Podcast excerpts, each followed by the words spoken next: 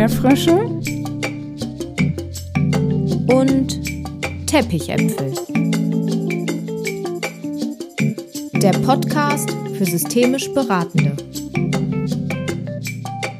Von Jessica Fenzel und Theresa Grote. Hi, es ist Podcast Mittwoch. So schön, dass du wieder reinhörst. Du bist genau richtig hier, wenn du tiefer in die systemischen Zusammenhänge eintauchen willst und wie sie verstehen möchtest und gleichzeitig deine Beratungspraxis auf das nächste Level bringen möchtest. Wir möchten mit diesem Podcast die graue Systemtheorie bunt machen. Und heute befindet sich Jessica im Interview mit Ulrike Felsing. Ulrike ist in ihrem ersten Beruf Logopädin und in ihrem zweiten systemische Therapeutin und verknüpft diese beiden Berufe miteinander. Ihr Herz schlägt für das systemische Arbeiten und die Vernetzung. Sie hat zwei Praxen in Berlin mit einem großen Team, wo sie Elterngespräche führt und wo der Schwerpunkt auf der Familientherapie liegt. Sie verknüpfen die logopädische Arbeit, also alles, was mit Sprache und Sprechen und Kommunikation zu tun hat, mit der systemischen Arbeit. Und Ulrike ist selbst Podcasterin mit dem Podcast Be in Contact. Den findest du auch in den Shownotes verlinkt. In dieser Podcast-Folge sprechen beide über Menschen, denen stille und introvertierte Verhaltensweisen zugesprochen werden, über grundsätzlich das Sprechen als Klientin und das Sprechen als beratende Person, so etwas wie ein Anruf bei dir selbst und das Einchecken bei dir. Im Interview wird immer mal wieder von mutistischen Menschen gesprochen und uns ist es nochmal wichtig zu sagen, diese Menschen in keine Schublade zu stecken und gleichzeitig zu wissen, dass sie eine ganze Menge gute Gründe für ihr So-Sein haben. Es wäre noch stimmiger zu sagen, Menschen, die sich in bestimmten Kontexten durch wenig Sprechen auszeichnen. Wir kreieren mit Sprache eine Wirklichkeit, daher ist es uns wichtig, das zu differenzieren, wie wir eine Personengruppe beschreiben. Viel Spaß beim Reinhören in diese Interviewfolge. Ulrike, so schön, dass du dir heute Zeit nimmst, mit mir hier im Podcast zu sprechen. Sehr, sehr gerne, Jessica. Ich habe mich so gefreut, äh, dass du gefragt hast, dass wir uns ein bisschen austauschen können. Ja, und wenn ich deinen Instagram-Namen gelesen habe, dann steht da Be in Contact. Und du hast jetzt gerade auch über dich gesagt, dass du gerne Menschen miteinander verknüpfst, dass du aber auch gerne Dinge miteinander verknüpfst. Über welche Verknüpfung oder welchen Kontakt sprechen wir heute miteinander? Wir sprechen über die Brücke, die es braucht. Also ne, der Untertitel ist ja in Verbindung zu dir selbst und hin zu anderen. Und ganz oft geht es ja darum, dass man erst dann gut mit anderen kommunizieren kann, wenn man sich selber irgendwie verstanden hat. Mhm. Du hast mal diesen wunderschönen Satz gesagt, dass äh, Veränderungen nie lineal sind, sondern immer irgendwie äh, sind systemisch. Und das kann ich absolut bestätigen. Und wir versuchen einfach, also die, die Menschen, mit denen mein Team und ich zusammenarbeiten, sind Menschen, denen das schwerfällt zu kommunizieren, aus verschiedensten Gründen. Diese Menschen zu befähigen oder den, deren Fähigkeiten wieder offen zu legen, das hat immer ganz viel mit Umfeld und Umfeldarbeit zu tun. Mhm. Das kann oft nicht aus einer Person alleine heraus passieren. Und da kommt das so ein bisschen her. Diese, für mich ist es wie ein Anrufen bei sich selber. Was ist denn hier gerade bei mir los? Und dann rufe ich den anderen aus an. Deswegen ist es auch be in contact und nicht keep in contact oder be in touch oder so, sondern für mich ist dieses sei im Kontakt und zwar nämlich zuerst zu dir selber und dann nach außen im besten mhm. Fall. Und dann sollten das die Rahmenbedingungen, dieses Umfeld, in dem man sich bewegt, möglichst noch so sein, dass es äh, supportend ist, unterstützend ist und dich auch so sein lässt, wie du bist und die Menschen so sein lässt, wie sie sind Mhm. damit sie sich entfalten können, damit sie in Kontakt kommen können und sich ausdrücken können. Ja.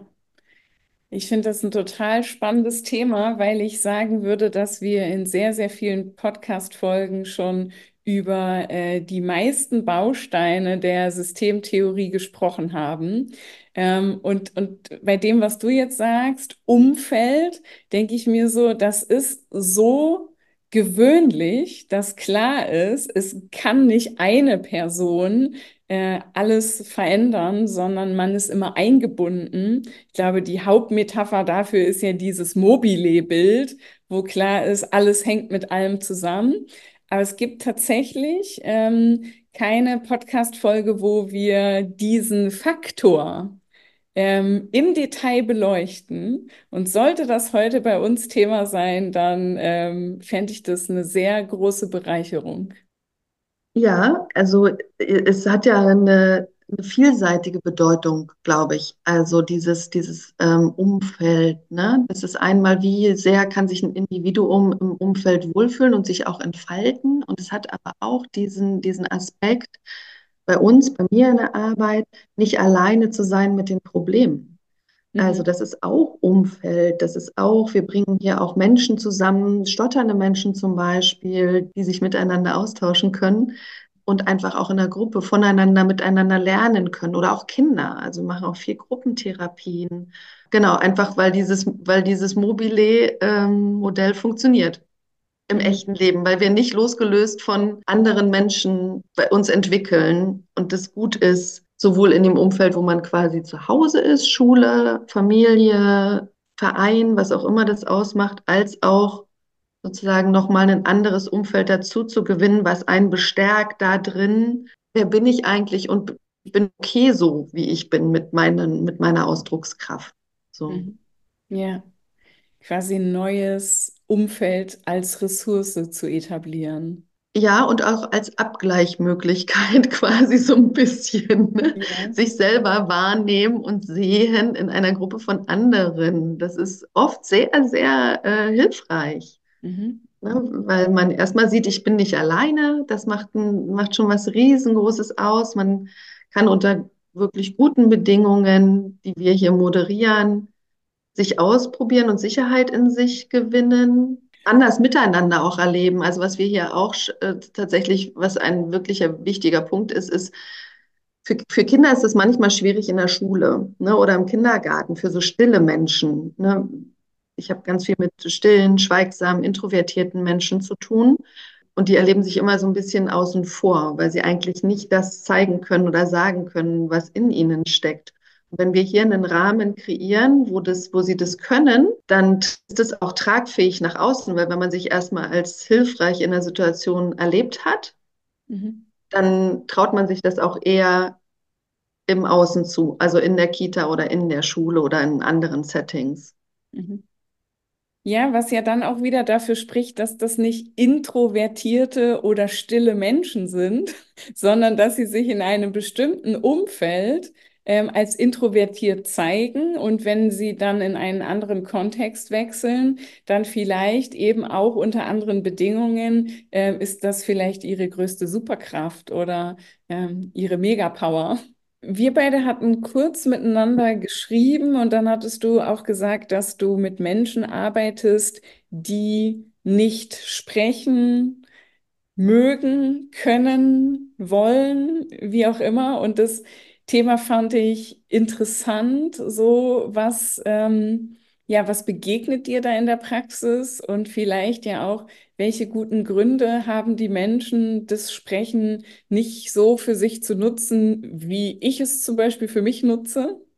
Ja, ich habe mich auch wirklich gefreut, dass du darauf reagiert hast, weil das so ein äh, Thema ist, was mich extrem beschäftigt. Dieses, genau, ähm, wann finde ich den Mut, wirklich das zu sagen, was ich denke, was ich fühle? Wann, wann ist denn für uns Menschen, die wir da Zugriff drauf haben, in der Regel? Ja, gibt es ja auch Situationen, da fällt uns das leichter und Menschen, mit denen fällt uns das leichter. Und ähm, manchmal fällt es uns schwerer. Und die Menschen, auf die du mich jetzt gerade ansprichst, die tatsächlich mutistischen Menschen, ähm, da ist das sehr unterschiedlich. Also entweder sie haben tatsächlich einen großen Zugewinn davon, eher schweigsam zu sein, weil äh, zu sprechen aus verschiedensten Gründen sozusagen als zu bewerten wahrgenommen wird. Also sozusagen, die, die, die haben Angst davor, was Falsches zu sagen oder auch falsch zu sprechen. Also bei Mehrsprachigkeit gibt es das auch häufiger. Aber wir haben auch die Menschen hier, die zum Beispiel eigentlich was sagen wollen und dann den Zugriff nicht mehr finden, weil das Nervensystem so durchdreht. Mhm. Ja, also die in sozialen Situationen sozusagen schon so unter Strom stehen, gestresst sind, dass dann wirklich dieses, der wirkliche Zugriff zum Ich spreche jetzt los nicht mehr gelingt mhm. oder da die Sicherheit fehlt. Man kann auch nicht sagen, die Leute wollen sprechen. Manchmal wollen die wirklich sich mitteilen und kriegen es dann in der Situation nicht hin. Mhm. Gerade bei Schulkindern ist das oft so in so einer Stresssituation in der Klasse. Ne? Dann wollen die wollen sich unbedingt beteiligen. Die wollen auch zeigen, was die können und was die gelernt haben. Aber es gelingt dann halt nicht in der Situation. Ja, ja. Und mal angenommen, diese Menschen würden jetzt äh, bei sich selber anrufen, um quasi in den Kontakt zu sich selbst zu kommen. Wie, wie könnte so ein Anruf aussehen oder wie, wie hältst du den Rahmen dafür? Ja, Anruf würde dann wahrscheinlich so aussehen, hey, ähm, du, du, du, du kennst das ja schon, du wirkst außen total starr und in dir drin ist entweder Leere oder es tobt ein Sturm. Äh, lass uns mal bitte kurz hier in Check-in gehen. Wie kriegen wir denn jetzt die Situation unter Kontrolle? Und dieses, die Situation unter Kontrolle kriegen, das sieht ganz unterschiedlich aus, je nachdem, wer bei sich selber anruft. Also mhm. da geht es ganz viel um Selbstregulation. Bei der, dem einen funktionieren mutmachende Sätze gut. Ähm, dann funktioniert Körperregulation je nach Mensch besser und schlechter. Für manche Menschen fun funktioniert das gar nicht, macht den Sturm noch größer. Für manche Menschen funktioniert dieses Ich kriege einen Zugriff, meinen Herzschlag ein bisschen runterzufahren über Atmung, funktioniert total gut. Ähm, unterschiedlich, aber der Anruf sollte auf jeden Fall erstmal sein, Hi, äh, Situation ist schwierig. Äh, wie kriegen wir denn hier äh, von, wie kriegen wir uns von acht auf vier runtergefahren, damit wir dann auch äh, sprechen können? Ja. Oder auch eine Frage der inneren Entscheidung. Also wirklich auch zu sagen, okay, ich will es jetzt, ich gehe über die Schwelle, ich will jetzt sagen, was ich zu sagen habe, egal was kostet es, was es wolle. Mhm. Ja. ja. Ja, mein Impuls ist auch so, dass also jemand anrufen ist ja auch quasi eine Wertschätzung oder eine Würdigung der Verbindung oder so ein Signal von ich sehe dich. Und das ist ja irgendwie auch ein Akt von Selbstfürsorge oder so, ging mir gerade so durch den Kopf. Auf jeden Fall immer wieder dieser Check. Was ist denn da gerade los? Mhm. Ja. Was brauchst du? Was hilft dir? Ähm, willst du jetzt eine Entscheidung treffen? Oder doch nicht.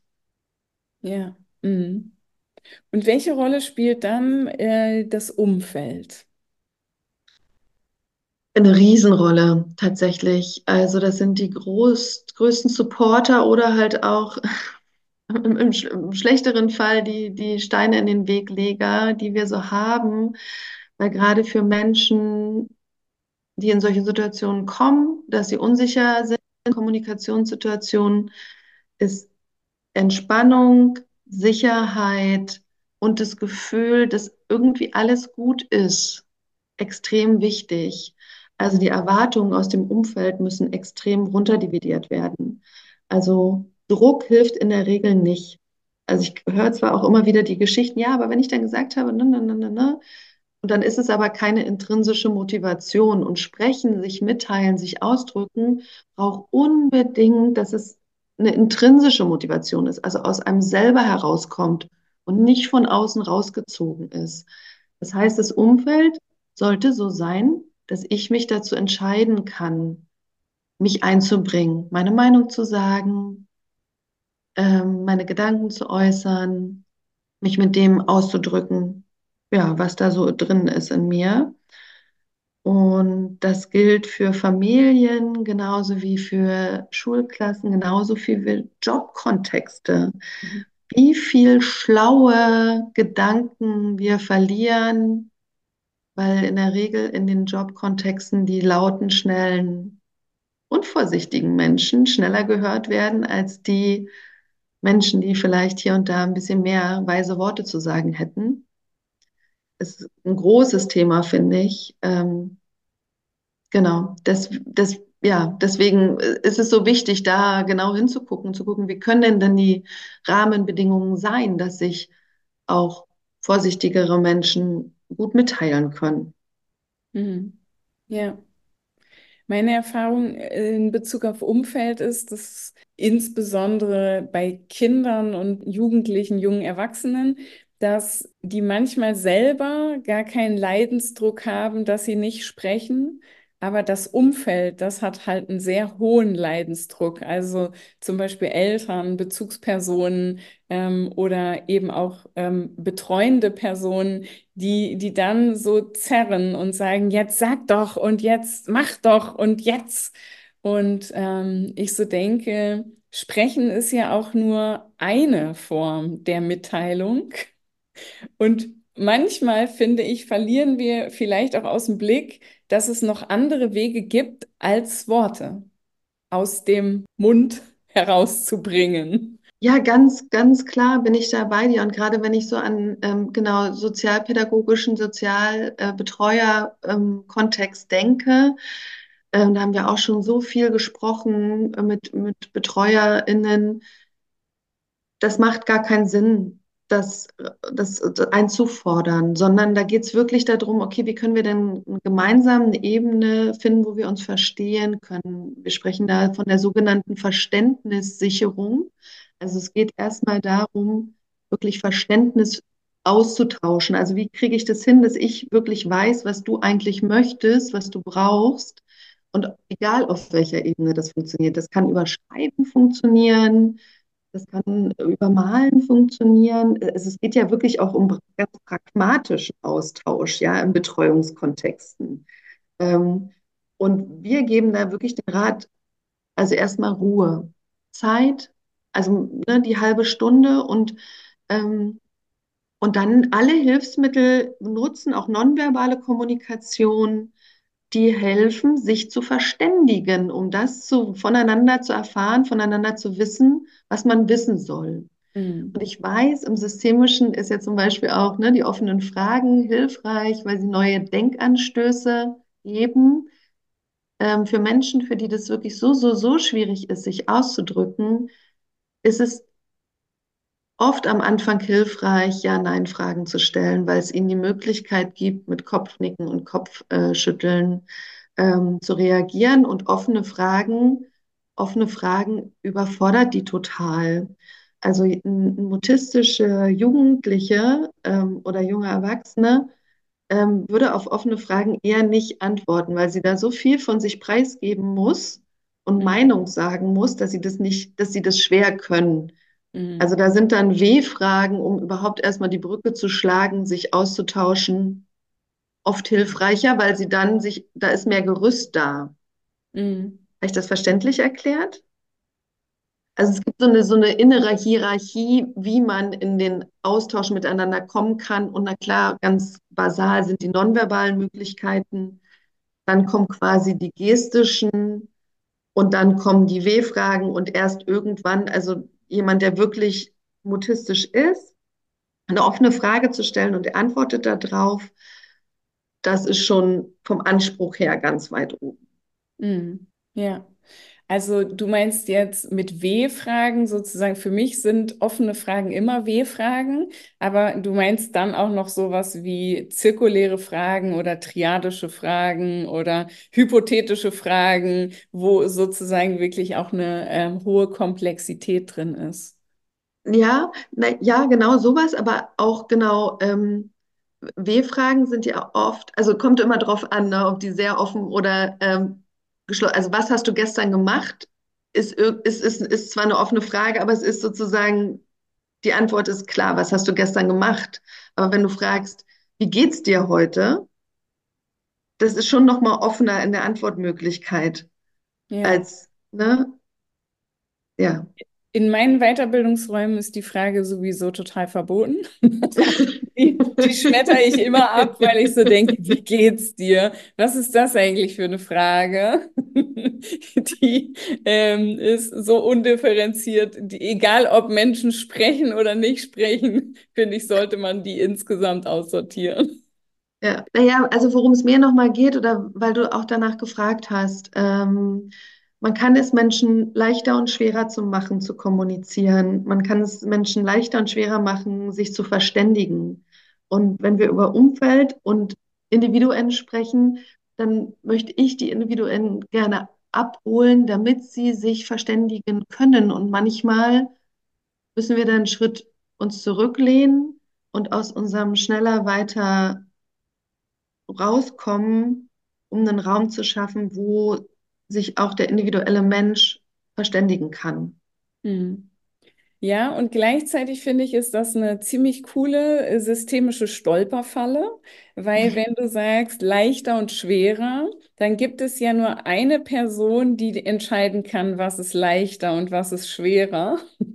Das sind ja nicht wir in der beratenden Funktion, sondern unser Gegenüber. Und ich glaube halt, dass, ähm, dass wir leichter dazu tendieren, die Fragen ähm, in der Komplexität zu reduzieren, so dass man mit Ja oder Nein antworten kann. Aber ob das für unser zu beratendes Gegenüber immer leichter ist, das ist nicht unbedingt gesagt, weil ich glaube, dass manchmal vielleicht auch diese verdeckten inneren Suchprozesse, wo eine Frage nachschwingt, aber unser Gegenüber nicht antwortet, vielleicht auch viel mehr Wirkung hat als eine Frage, auf die ich eine Antwort bekomme.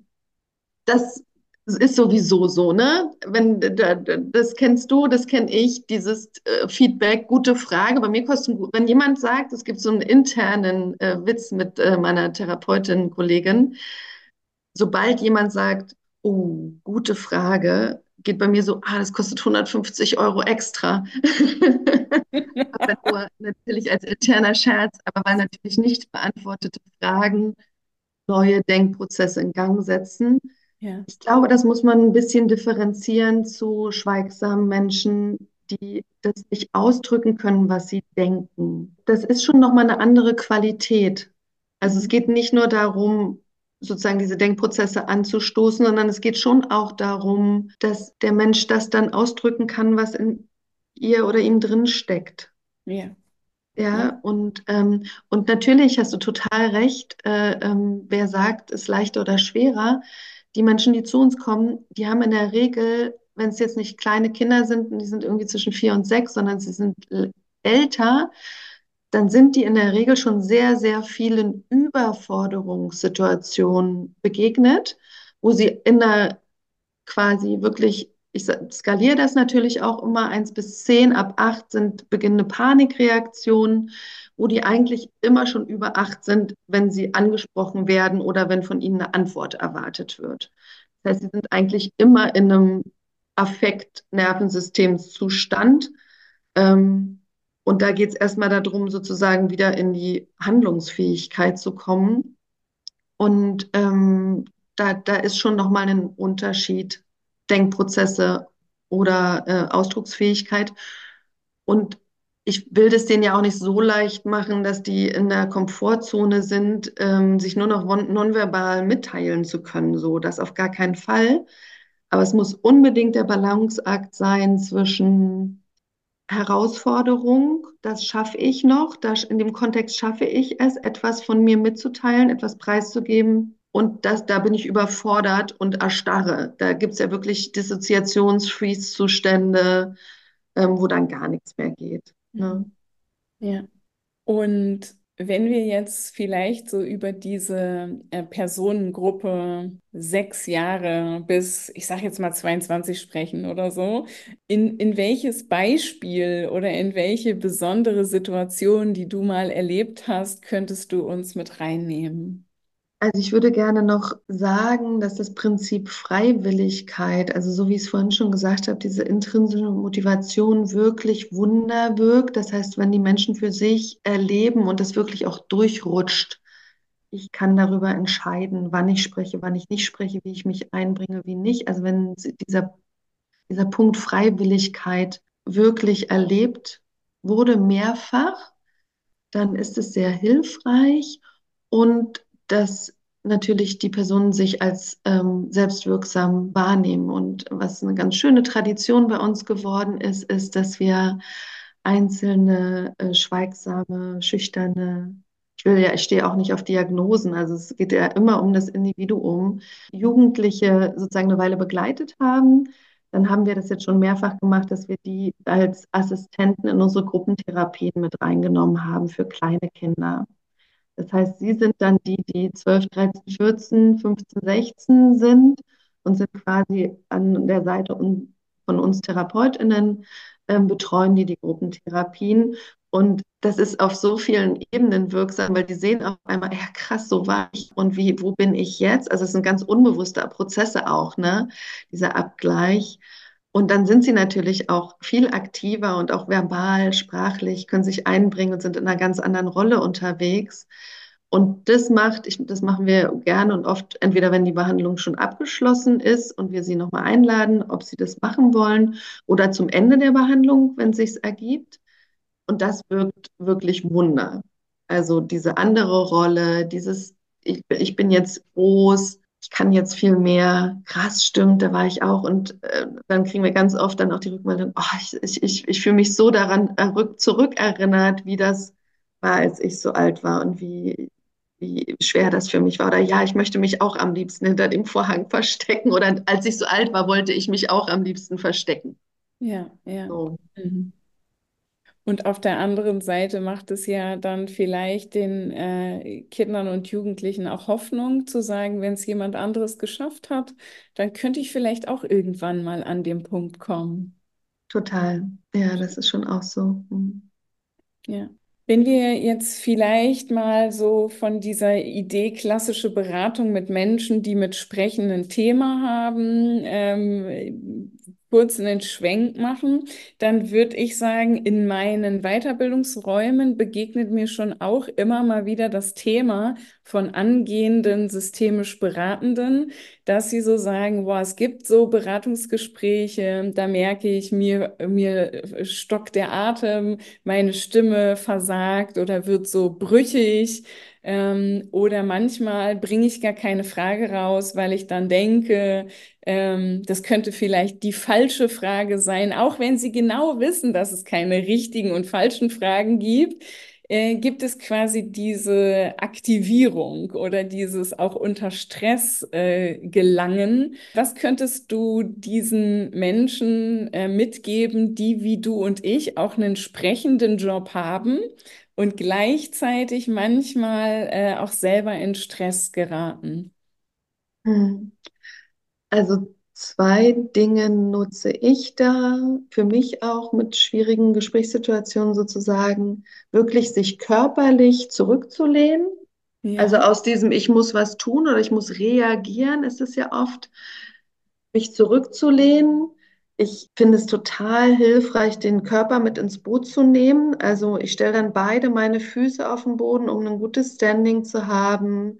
Ich lasse ganz bewusst meinen Bauch locker, um den Atem durchfließen zu lassen. Und dann sortiere ich innerlich, wie wichtig ist mir das jetzt, da reinzugehen. Mhm. Und dann treffe ich eine Entscheidung. Sage ich es oder sage ich es nicht? Sozusagen folge ich meinem Impuls oder folge ich meinem Impuls nicht? Und manchmal gibt es so einen Zwischenschritt, der total hilfreich ist, das anzusprechen. Also wirklich auch zu verbalisieren, was da gerade passiert.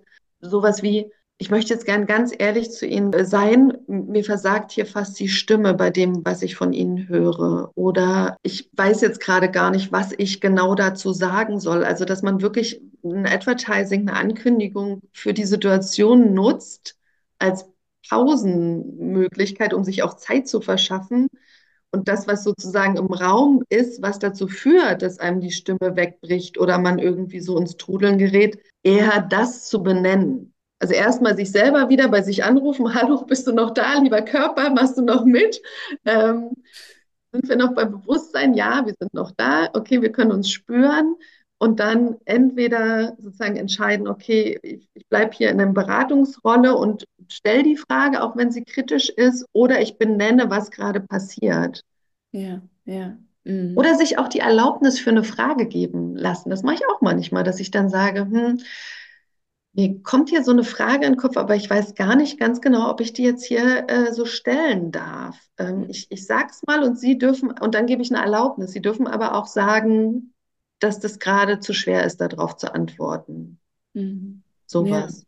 Oder auch unpassend, ne? Also vielleicht ist es auch ganz leicht, aber dieser Hinweis unseres Körpers als beratende Person ist auch ein wichtiger Hinweis, dass äh, da vielleicht eine Grenze ist oder ein Anteil, der erstmal aus guten Gründen abblockt oder so, ne? Ja.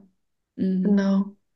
Und was halt ganz oft passiert, wenn du auch mit so Menschen zu tun hast, die vielleicht weitläufig als eher schüchterner Menschen gelten, ähm, ganz oft ist das, ist das, ist die Dynamik, die passiert, dass man mehr spricht, mehr erklärt und dass sozusagen der Gesprächsanteil, der von der anderen Person aus welchen Gründen auch immer nicht übernommen wird, ausgefüllt wird von der Person, die wach und da und sozusagen, der es leichter fällt zu sprechen.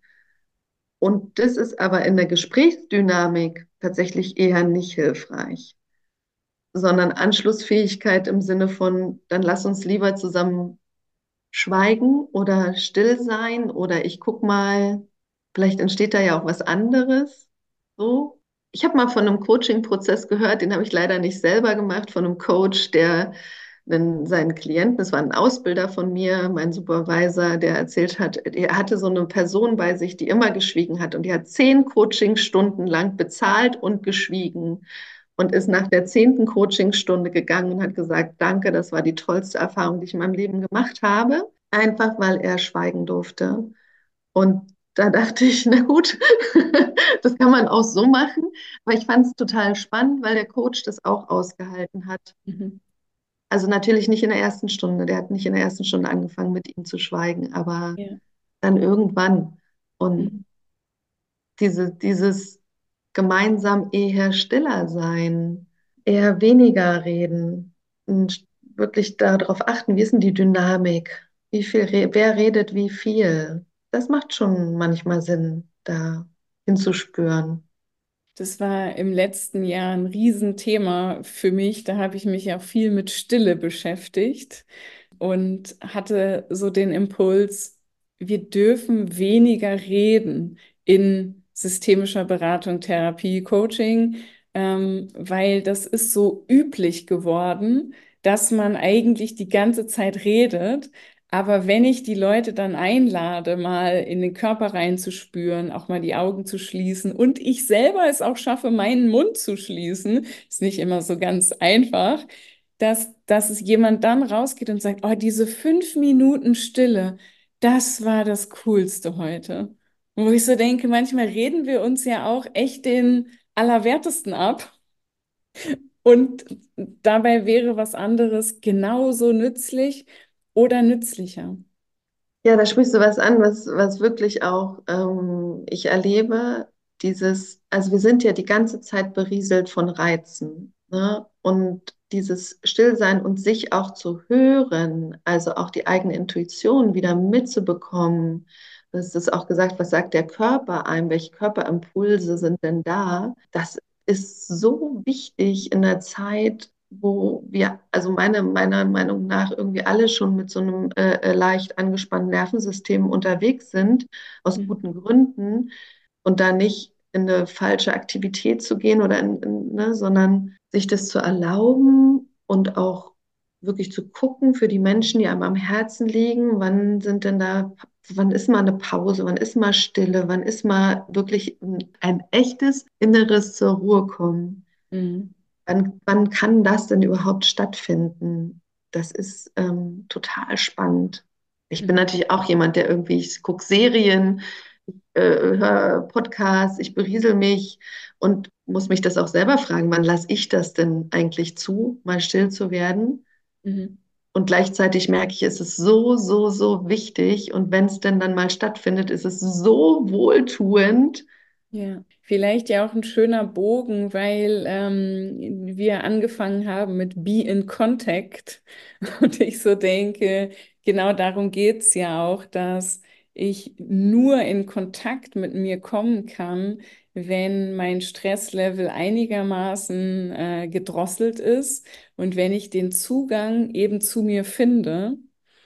Und ähm, gerade so denke, vielleicht ähm, geht's ja dann auch manchmal nicht um einen Anruf bei uns, weil Anruf auch schon wieder so viel mit Sprechen zu tun hat, sondern halt vielleicht eher so ein sich gegenüber sitzen und sich in die Augen schauen oder so, um, um wirklich eben auch äh, nicht mit dieser Absicht schon reinzugehen, ich muss sprechen. Mhm. Ja, es ist dann eher ein nonverbales Anrufen, ein, ein ähm, Hinspüren. Ne? Hm. Ja. Wenn du so hinspürst, Ulrike, in unser Gespräch, ähm, was wäre dir noch wichtig zu sagen? Ich glaube, wir haben ganz viel besprochen, was mir wirklich wichtig ist. Und wenn es eine Botschaft geben darf, ist, hört den stillen Menschen aufmerksamer zu. Mhm. So, ähm, die haben wichtige Sachen zu sagen. Und eigentlich möchte ich gerne in, in allen möglichen gesellschaftlichen Räumen dafür sorgen, dass da mehr gehört wird, mehr zuhören bei Menschen, die nicht ganz so laut sind, aber trotzdem wichtige Sachen mitzuteilen haben. Genau. Mhm. Aber das ist es auch schon. Ja, ich merke, dass ich dann so still werde, wenn du das sagst, ähm, und mich selber auch so überprüfe von, ich spreche ja wirklich viel, in Weiterbildungsräumen wird viel gesprochen, in diesem Podcast wird viel gesprochen und in meinen äh, Beratungen spreche ich viel. Und wenn du so sagst, ähm, hör auch mehr zu, so, dann, ähm, dann war ich gerade kurz in so einem Überprüfungsprozess bei mir. Und Ulrike, du bist selber auch Podcast-Mensch. Was äh, dürfen denn die Zuhörenden über deinen Podcast wissen? Oh, äh, das, da machst du mir ja eine Tür auf. Vielen Dank. Also in meinem Podcast geht es ganz viel um den Mut zu sprechen, um Kommunikation und die Stimme und beschäftigt sich, es gibt drei Bereiche. Es gibt den Teambereich, wo ich mich mit KollegInnen austausche, wie das hier so bei uns läuft und was unsere Werte sind und was wir hier arbeiten und was wir so machen. Dann gibt es den Interviewbereich, wo ich ähm, ganz tolle, interessante Persönlichkeiten habe, die entweder über ihre Erfahrungen mit Stimme im Synchronsprecher, Schauspieljob, was macht da Druck, wo ist Stimme, Stimmung, ähm, sprechen über ähm, interessante Sachen, wenn man mit Stottern, Redeflussstörungen zu tun hat.